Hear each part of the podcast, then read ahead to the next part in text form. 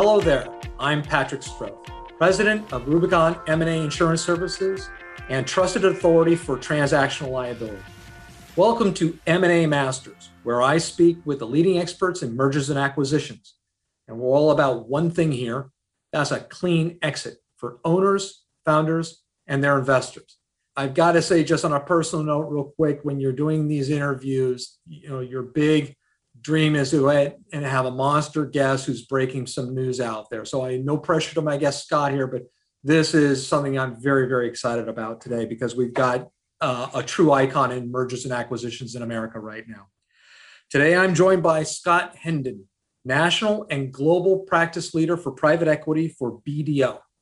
BDO is the fifth largest accounting firm in the world that generates over $10 billion in annual revenues, has 191,000 employees working in 167 countries. So it's a special treat to have Scott here because today we're going to talk about the newly released BDO Private Capital Pulse Survey Report, which was just released. Scott, it's a pleasure to have you. Welcome to the podcast. Uh, thank you, Patrick maybe just a little bit about myself. As you said, Scott Hendon here, and uh, I just to cover a little bit about my background. I am originally from Lubbock, Texas. Uh, I moved to Dallas, Texas, about 35 years ago. I went to Texas Tech University. I uh, got an MS in taxation. I started my career at Arthur Andersen, and I've been with uh, BDO for 20 years. Uh, I, I learned early on in my career that I wanted to get into private equity, so it didn't take a, a, brain surgeon to figure out that there's a lot of money uh, in motion, a lot of action. So I really wanted to get into the private equity side. And um, once again, I, I, realized that there's a lot of services and a lot of value that you could add to private equity. So as you said, once again, I'm a partner at BDO, and I uh, currently I'm the national and global leader of the private equity practice. I'm also on the board of directors for uh, BDO USA, and I'm also on the uh, board of directors of BDO Capital, which is our wholly owned investment bank of BDO USA. Uh, besides uh, actively coordinating services and resources for our private equity clients uh, globally, I'm also an active investor. So I also invest in private equity, invest in pre-SPAC deals, pipes, and C rounds. So I think I have a unique perspective in that I know both the service side to the private equity funds as well as being an investor in there. So you've been on both ends of the table. Probably, you know, if there are four four sides to a table, you've been on all four of them.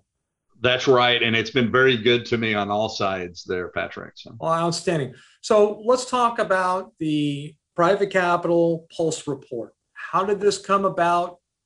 What is it about? And, and give me some comments before we get into details. Sure. So um, first of all, the, we've been doing the uh, private equity uh, survey for over a decade. Um, I will say that it used to be a lengthy report that we did every 12 months, and we tracked year over year what the trends were. Um, and once again, we we interviewed 200 uh, private equity or I'm sorry, funds, 100 private equity and 100 venture capital funds. So that had been working great, and we'd been doing it for over a decade. We had a big following; it's covered by the press very well. Um, then we came into to 2020, and we did uh, back then we are doing uh, one survey a year. So we did our uh, you know our questions in late February, early March, and then we published in um, early April.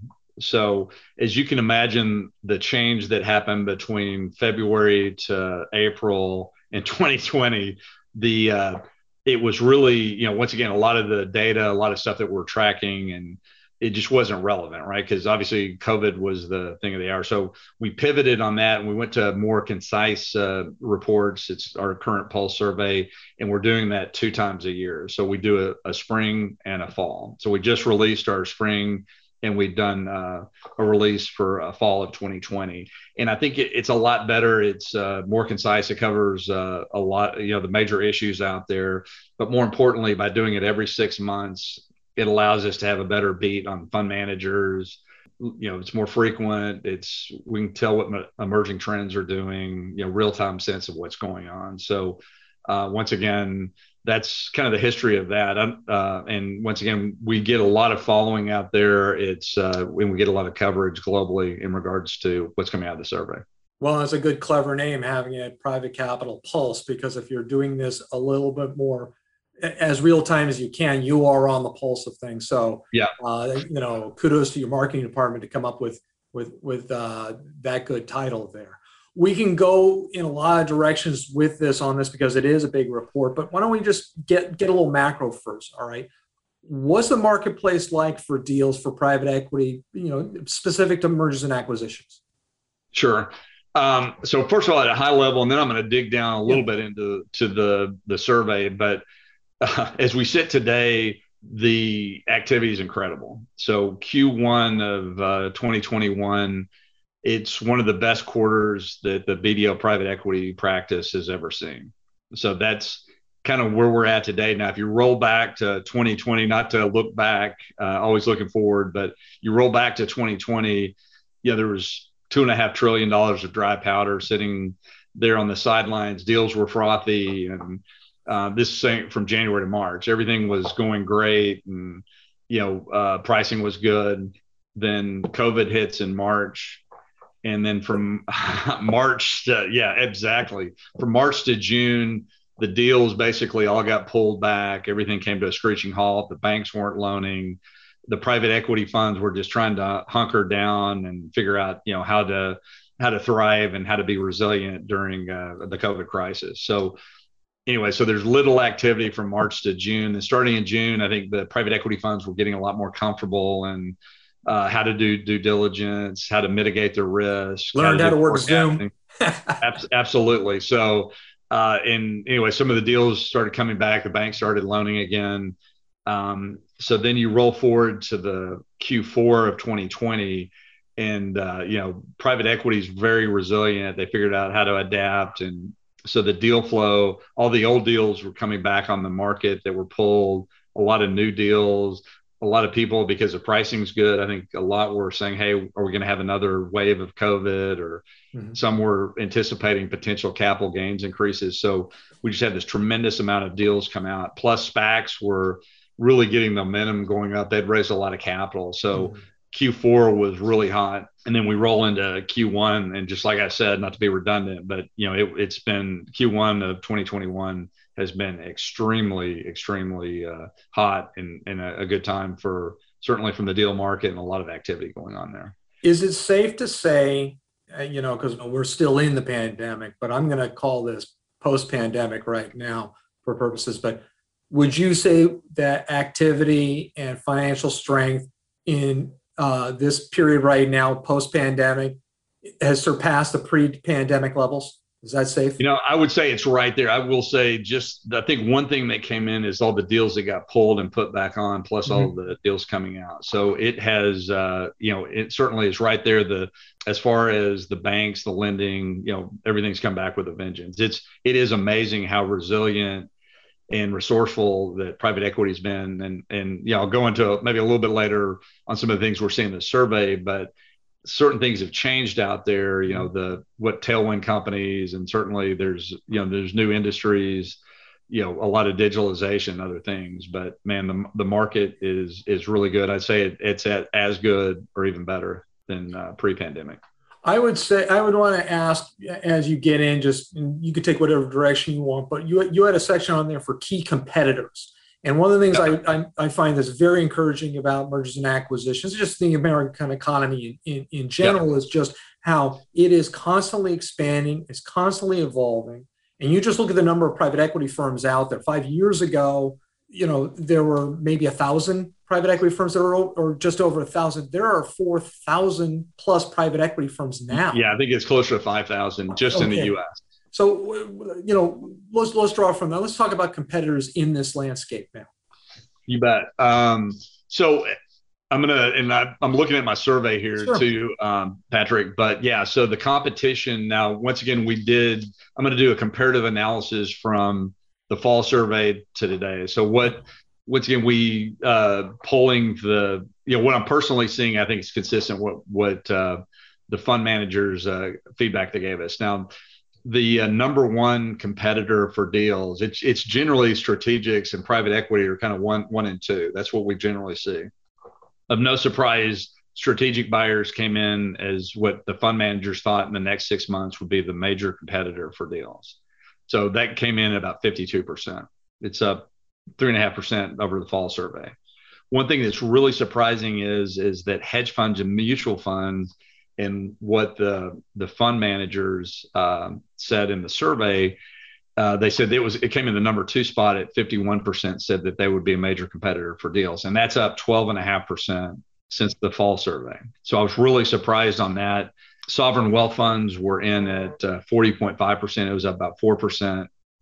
And then uh, PE and VC uh, funds had fallen down. Usually, once again, they're one or two. For what they, the fund managers themselves were saying, they said that they thought the most competition, you know, what would be coming out, and uh, private equity and VC firms were coming in at um, the fourth spot or fifth spot at 36.5%. So they dropped 8.5%. So I was a little bit surprised about that. Now, we also just added SPACs because I think if you look at the the SPAC cycle, you know, if you go back uh, a few years, you know, they were kind of downstream. They weren't a major player. Obviously, today, you know, the major banks and they're raising a lot of capital. Now, they only 23 and, and a half of them said that they saw the SPACs as a major competitor so once again, that was uh, yeah a little bit lower than I thought, and we don't have any comparative analysis, uh, but we'll, we will start tracking that for future well, surveys. Yeah, let's let's let's just you know focus on the SPACs real quick because the one thing about the SPAC is you know for for us that are in the transaction world, you know the A in SPAC is acquisition. And so there's no vehicle that's more ideally suited for mergers and acquisitions and for the, the, the insurance in that area than the SPACs. And yep. while there's been legislation proposed and rule changes proposed that's really cut off the SPAC IPO activity, you still have over 400 SPACs out there looking for an acquisition the next two years. And so, you know, I agree with you. Their, their presence just showed up overnight. And, you know, it's still early in the game, but I mean, what are your feelings vis-a-vis SPACs out there in the marketplace? Yeah. So first of all, I think just uh, what we're seeing on the survey, I think it's just the just the magnitude of the size. You know, there's so much capital out there. I don't. I think SPACs. You, you said that it had slowed down some. Well, you know, SPACs. You're right. There's over 430 SPACs looking for acquisitions. I think maybe 100 have been identified, but they've raised a lot of capital, yes. and and and they're they're uh, coming out with really good prices. And if, if they don't get their acquisition within a 24 month period, they have to give the capital back. So yeah. certainly you have SPACs that are out there, and I, I, I see it as a uh, long term too. It'll continue out there. That you know, you were talking about uh, the SEC came out with uh, basically just an interpretation of how warrants should be accounted for. Mm-hmm. So you had that out there. There's uh, quite a few restatements that are going to have to be done, but you know, the, the SPAC market slowed down quite a bit, uh, and the pipes have you know kind of slowed down as well. But I, I don't I don't see that as a long term effect. I think mm-hmm. the main thing is that there's so many out there looking for deals. I think that you know some of the IBs, uh, you know, once again are slowing it down. Maybe some are trying to get some people to pivot to IPOs, but they're a great vehicle and option to go public. As you said, they're you know there's a lot of advantage on there. Probably we don't have enough time on on this podcast to go through, but I like it out there. I think it'll continue continue to be a competitor out there. I just think the 23.5%, I think the only reason it's that low is just because the magnitude of all the other players out there. But I, I can I see SPACs still being, you know, a viable option going public. It's really, you know, it's a lot easier to do an acquisition related than roadshow. There's uh, mm-hmm. you can get 50% of your capital back. And anyway, you know, there's a lot of, it generally it's faster to market than a typical IPO. So there's a lot of benefits out there. And I will say, even though they're a competitor to private equity, there also have been a really good exit strategy yes. for private yes. equity. So a lot of the P-backed companies, we're seeing a lot of the funds that are wanting to ensure that their uh, portfolio companies are ready to um, to SPAC or go into mm-hmm. de-SPAC transactions. So they're definitely uh, you know competitor on one side, but a great opportunity on the other. And then we've also seen some of the uh, private equity funds uh, do their own SPAC raise for certain mm-hmm. verticals out there, just because you know, once again it's a good vehicle to raise capital and go yeah, out and do it. And, and, you know, there's got to be exits for for somebody, and as as these portfolio companies are getting bigger and bigger, you need a bigger fish to eat this whale that that you've developed, yeah. you know, from a guppy. And so I think it's great for the M&A ecosphere that there, there's another place for these bigger exits to go. Absolutely. And I will say one thing, I don't think it had a huge impact on this, but some of the funds, you know, we had uh, a certain number that were under, you know, 2 billion or, mm-hmm. you know, of assets under management. A lot, the SPAC market obviously is the bigger deals out yeah. there too. So that might have had a little bit of impact, but I think overall the reasons it's at 23 and a half percent is just because the size of, you know, yeah. the 2.2 2.9 trillion dollars of dry powder that's sitting out there. Exactly.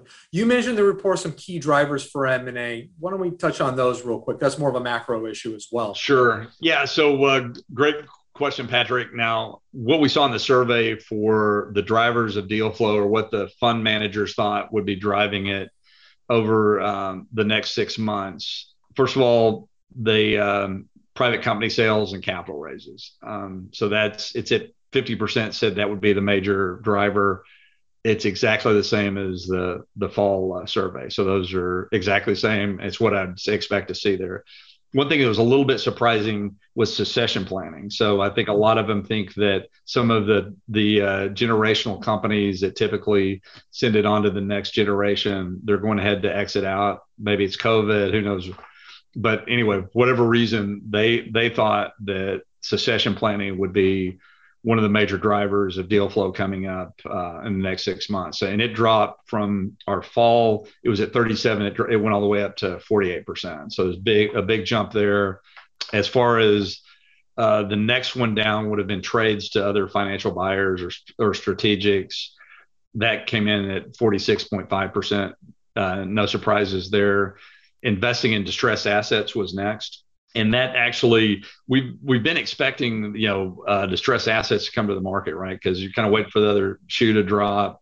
But um, anyway there it actually dropped uh, the anticipation on that 2% but once again for whatever reason the banks have been you know trying to work out. And, and anyway we just hadn't seen you know this maybe stimulus money and other things. We just hadn't seen the distressed assets on the market yet but that they listed that as uh, number four out there that, that was a surprise yeah we were yeah. the industry was preparing for a lot more distressed deals yeah. and it didn't come around. And you would expect eventually that'd be the case, but I think that's what based on what the fund managers are seeing or what you know anyway that that was their anticipation of the market that also on public to private transactions mm-hmm. or taking private transactions they 41% said they thought that would be driving deal activity mm-hmm. so they're looking for any public companies, even though I would say the public markets have been pretty frothy as well. But yeah. anyway, yeah. they're still looking for you know key deals out there, and that was up two percent. Yeah. Corporate divestitures is uh, it's up six and a half percent, mm-hmm. and um, that's at approximately thirty eight point five. And what uh, and that that makes perfect sense, and because a lot of the the company big companies out there are trying to shed non strategic businesses, lean and mean lean and mean, get back to their, uh, you know, what they do best, and and uh, jettison out what uh, and and have a clear focus. So anyway, they're they're anticipating to see a lot of divestiture transactions and a lot of ones that can come out, take, build it, and uh, you know, build it out and flip it. Yeah, well, see, and, and the comment I had on this, the observation is it is from a conversation you and I I had earlier because we're both old enough to have gone through multiple cycles between whether it's 9-11 you got the dot-com uh, yep. implosion you have the financial crisis and then now you got the pandemic. And in business yep. owners that have gone through that cycle at, at, some point i'm sure they're putting up their hands and they're just saying enough. Yeah. And in addition to that you've got a situation is one thing about that didn't change in the pandemic is time didn't stop. And right. everybody's getting a little bit older Yep, and I think that has a lot to do with uh, where they go back to succession planning, private company sales, for exactly what you said, Patrick. So yeah. agree 100% on that. Yeah. One of the other things I found that was was uh, surprising. This is just one of those being from California. It's a nice sounding thing, but it's now in the nomenclature in the boardrooms, and that's ESG, the environmental, social, and governance uh, yep. uh, prerogatives. And the, the issue about that is it's you know it's ambitious and it's aspirational and it's really good stuff out there and everybody's got great intents but the rules for esg are still fluid. And if you fall short of those rules that can have catastrophic implications. And you mentioned this, but I didn't realize this is organizations like BDO have a solution to that to keep companies abreast of that. Let's talk about ESG and then what BDO does for that, because this is a, oh, a, real big. Absolutely. So, first of all, in our survey, uh, Patrick, we added this was the first time that we added an ESG questions. Mm-hmm. Uh, and what uh, came back on that, our survey showed that 94% of the fund managers uh, said that incorporating ESG investment criteria into their investment strategies was a priority to their LPs, and only two and a half percent said it wasn't important. So I don't know that I'm surprised about that, but once again, it was a really large number and a very small number that uh, said that it wasn't important to them to their LPs. And I think what's happening out there, you know, one, it's going to help out on exits. I think that everybody's looking at private capital fund managers or feeling the pressure from LPs and other stakeholders to think within a sustainable investment uh, framework. So ESG is about you know framing decisions to include the consideration of these risk factors, and you know they don't necessarily affect the financial statements uh, directly, but it's material to the sustainable operation of the company. And then I, I know uh, many are working to uh, incorporate sustainable investment thinking into their business models, or there's also uh, regulatory issues, uh, Patrick. So the SEC has gotten in; they're starting to to look at, you know, certainly for public companies, but on the private equity and pa- private capital markets, they're starting to look at the disclosures that are being made out there and, and, there's accountability. And then if you go overseas, certainly the regulators in the EU and some of the other places, you know, they have pretty, pretty stringent disclosure requirements you have to do out there. Uh, as far as the services, you know, we're uh, working with the, the funds to look at how they get systems set up to track, benchmark, and see how they're doing. And there's certain uh, metrics like RPIs or whatever that that they track and they give themselves grades and then they're tracking hey how, how well are we doing on the various SEG components and that's important both you know for them from a business perspective to report back to the LPs and I think uh, that there'll be a premium too to the extent you have a company that's yeah. following ESG principles that you know that I think the return on investment will be there as well. And certainly, uh, you know, I think you'll get a premium on that. Yeah, I think they, the, it's along the book title, you know, the infinite game. You got a long game, a short game, and then the infinite game. And this, you know, dovetails right into that. And it's just, you know, implementation and establishing systems. And, you know, who better than BDO to come in and monitor and help help firms adjust. So it's not one rule for everybody, but it, it's it's customized. So I think that's a that's a tremendous value add that you have. And we think you so. can't have a survey like this without addressing uh, COVID. Okay, and so, and, and I don't want to steal your thunder. If you want, uh, you had the sen- your report has the sentence of this whole event, and and I'll leave it to you. But talk to me about you know how COVID impacted things now and going forward. You bet. So first of all, it was in our I think what you're referring to, we had that everything's changed, but nothing's different. Yeah, everything's so maybe, changed, but nothing's different. I think that's, that's so. Let me explain that. Uh, first of all, I'm going to go through what uh, the funds told us about, you know, how things have, you know, long-term impacts of COVID-19, uh, especially specifically on deal making. So specifically said digital capabilities of acquisition targets. You know, once again, a key variable in the deals. Importance of a robust risk management and acquisition targets higher long long-term ongoing valuations for certain industries clear robust supply chain strategies because obviously we saw some of the weaknesses and what can happen when the supply chain breaks down.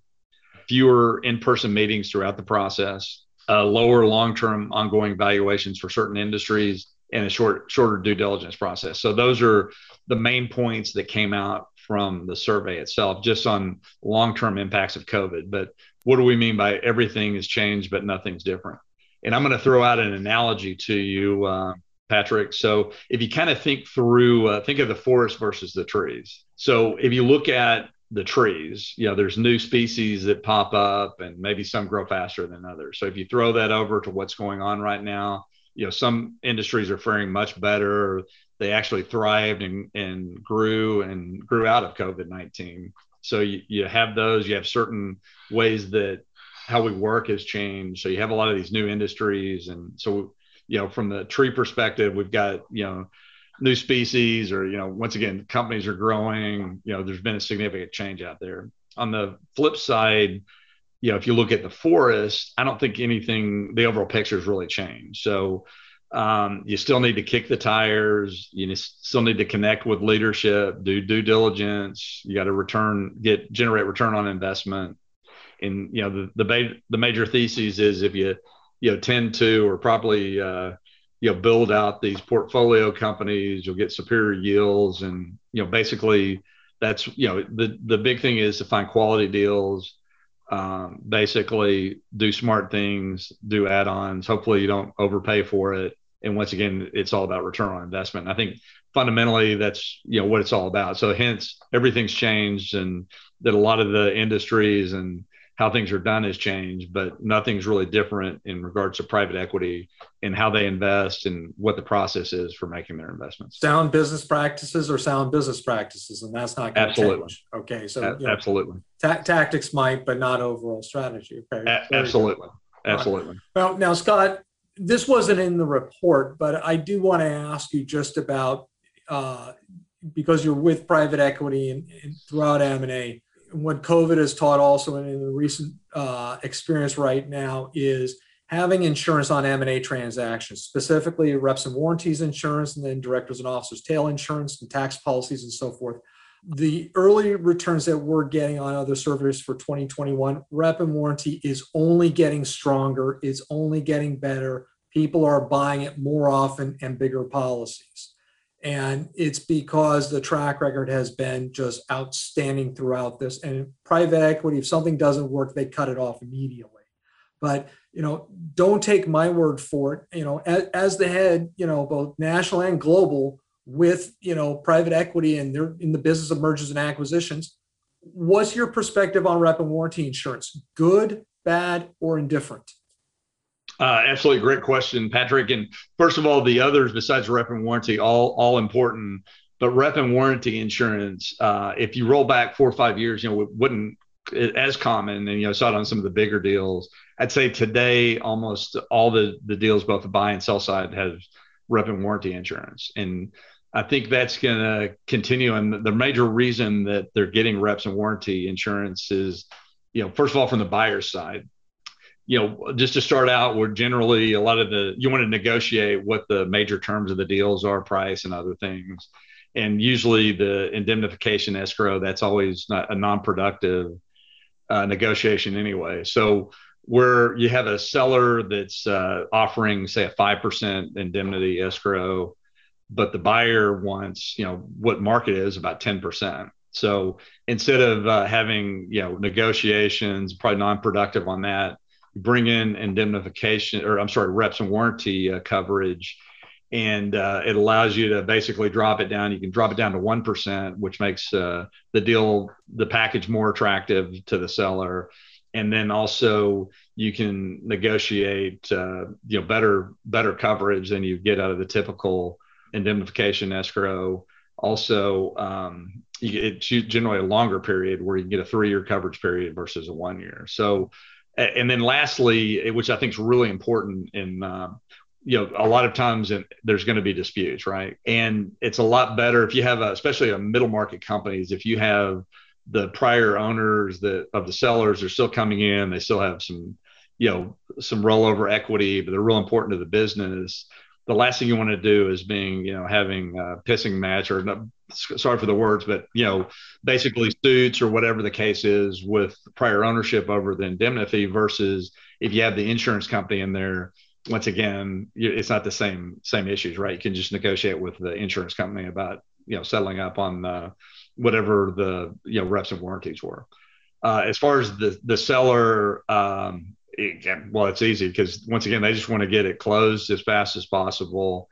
Reps and warranty insurance allows it to that. And if you can negotiate a 1% versus a 10%, that means that they get more of the indemnification escrow to them instead of being tied up in a in a low uh, returning escrow account so they can get more of their money and get it to work so it's really a win-win and it's it's you know it it, it would be almost uh, uncommon not to see it in most deals these days. Yeah, I would if if it's if it's done properly for the buyer, if you present the terms to the seller where you either go uninsured with a big escrow and you're at risk for a major clawback, or yeah. we're going to get this policy for you and your escrow goes from 5 or 10% transaction value down to 1% and you can keep the rest of the money because we're not going to claw it back 99 times out of 100 that seller not only will go that direction but they'll happily pay all the cost so if Absolutely. you're a buyer okay you've got all the benefits you take all the tension out of the room you get rid of that uncomfortable post-closing conversation saying yeah that escrow you wanted yeah we have to you know, we lost it. Sorry. That's all gone. Combine that that it's free because the seller is going to pay for it. I mean, it, yep. it's virtually bad faith on the buyer's part not to bring this up, at least be open to bring it up. What's great yep. is rep and warranty is now available for the add-ons where you're looking at sub $50 million transactions and those you just pump those out. I mean, and, and we, we really appreciate it just in our industry because the the claims history and the satisfaction rate on this product has never been higher. And I'm comparing that to any other insurance product out there. So we're very, very proud of it. And it's great to hear that, yeah, it's been embraced by private equity, which does not like spending a lot of money on insurance. Yeah, but once again, for all the benefits that you just relayed and what I did, once again, it just makes sense to get deals done, yep. and also it, it's just a, a, better way to get it done, get get deals done, get m- money back to the seller, and and also have proper coverage out there. I'm curious, Scott. I know we didn't cover this earlier, but was there anything in the report that surprised you?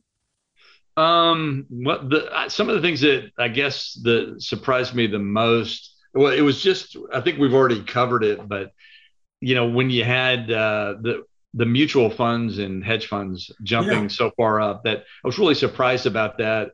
I don't know exactly. You know, we don't go back and separately mm-hmm. interview the 200 uh, poll participants but that was one I just wasn't expecting. I know that they do, you know, go out and do direct deals and some of the VC deals, but for them to be in the number two spot, that was really surprising for me.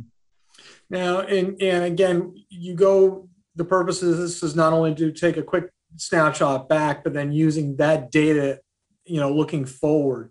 What are some of the trends based on this that we can find? What are the trends you see going forward? You know, in a yeah, macro, micro, whichever you like. You bet. So I, some of the key takeaways from there, we already talked about ESG. So obviously, I think ESG is going to continue to be more important. What we we asked the the funds on what they thought about asset prices, and uh, 91% expected asset prices to rise in the next six months. So almost, you know, virtually uh, everybody thought it would raise, and uh, there was about 50% 50% expected to raise between 10 and 24%. Wow.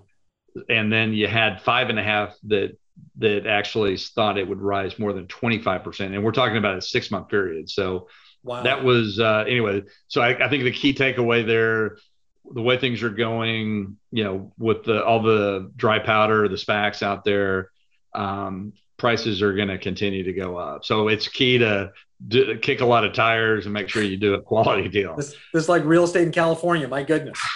but hopefully, yeah. So what what happens in the you know in uh, 2022? I guess you know we'll see on that. But anyway, that was one of the big things out there. Also, the uh, on taxation of digital services and products. So mm. it actually came in higher than uh, the concern about the rise in capital uh, capital gains rates. Andre, could you clarify that uh, taxation on digital services? So you're paying you tax on SaaS kind of services? That's correct. So it's uh, digital products and services, and I think the reason it's going to be rising is probably twofold. That one, there's a lot of obviously a lot of stimulus money, a lot of uh, expenses that both foreign governments as well as state governments are going to have to cover. And also, I think there's concerns with all the digitalization of products and services that you know, how do you keep from losing your tax base? Because a lot of it, you know, has been typically on, you know, you have people or you have a physical presence in a location. So there, anyway, there's a lot of activity going on out there uh, from the uh, foreign side. There's there's a OECD's kind of a they're looking at uh, a framework of how to tax digital services and products. They should have something coming out in uh, the summer that'll give some guidance out there. Once again, all this, a lot of the states are changing up their policies on how to tax digital uh, services and products.